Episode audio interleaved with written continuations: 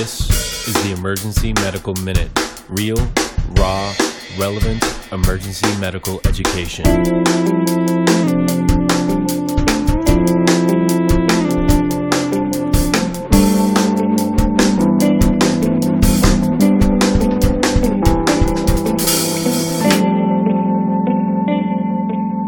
Please enjoy the show. So uh, let's talk about um, the uh, simple tongue blade test for mandible fractures. Um, we used to see a lot of mandible fractures. We still actually do see a fair amount. Uh, when it comes to facial fractures, they make up about 40 to 60 percent. Uh, now it's pretty simple to get x rays and CTs if we need to, but it used to be fairly difficult uh, uh, sometimes and took a long time and caused a lot of delay to get those studies. So the simple tongue blade test, I remember actually going to a, a journal club in the mid 90s about it. Um, uh, uh, there was a study in the Journal of Emergency Medicine in like 1995 that showed a pretty good sensitivity. Now, what is it?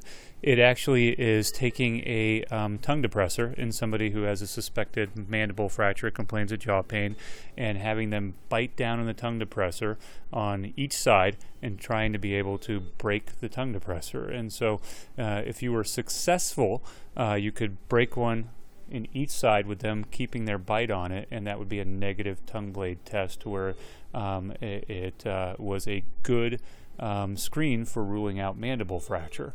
If they had pain, had to let up on the tongue depressor, then they failed it, and you went on to x ray. And in this study in 1995, uh, looking at emergency department patients, it showed about a 95% sensitivity, which is pretty good for a simple test like that. The specificity wasn't so good. It was like 60 to 80%. Um, not surprising. Different people were going to let up for different reasons.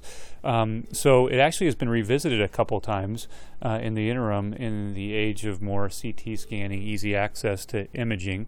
And um, uh, in 2013, the same journal uh, did a study, and uh, it was a prospective randomized study, and they X-rayed or CT'd everybody, and um, exact same exact same results 95% sensitivity and about 65% specificity. Um, how about people who would like to image more, probably order x rays every time? The Journal of uh, Craniofacial Trauma, an ENT journal, um, did the same study and they CT'd everybody. Um, and that was in 2016, so just a couple years ago. And uh, believe it or not, exact same results. So even with CT scanning, uh, 95% sensitive. Um, and when they did it in kids, it was 100% sensitive. So, especially, and they CT'd everybody, so especially with trying to save people radiation. Uh, if you remember, when we x ray for, for mandible fractures, uh, a lot of times we'll do a Panorex, which is a lot of radiation, but it's also sometimes a study that has limitations in looking at the, the, the bones uh, in the condyle area up by the ear. It's really good for down low by the chin and the angle of the jaw. Um, if you're really worried about a fracture up in the condyle, then we usually do a mandible series, which is four different x-rays. Sometimes they're kind of odd to look at.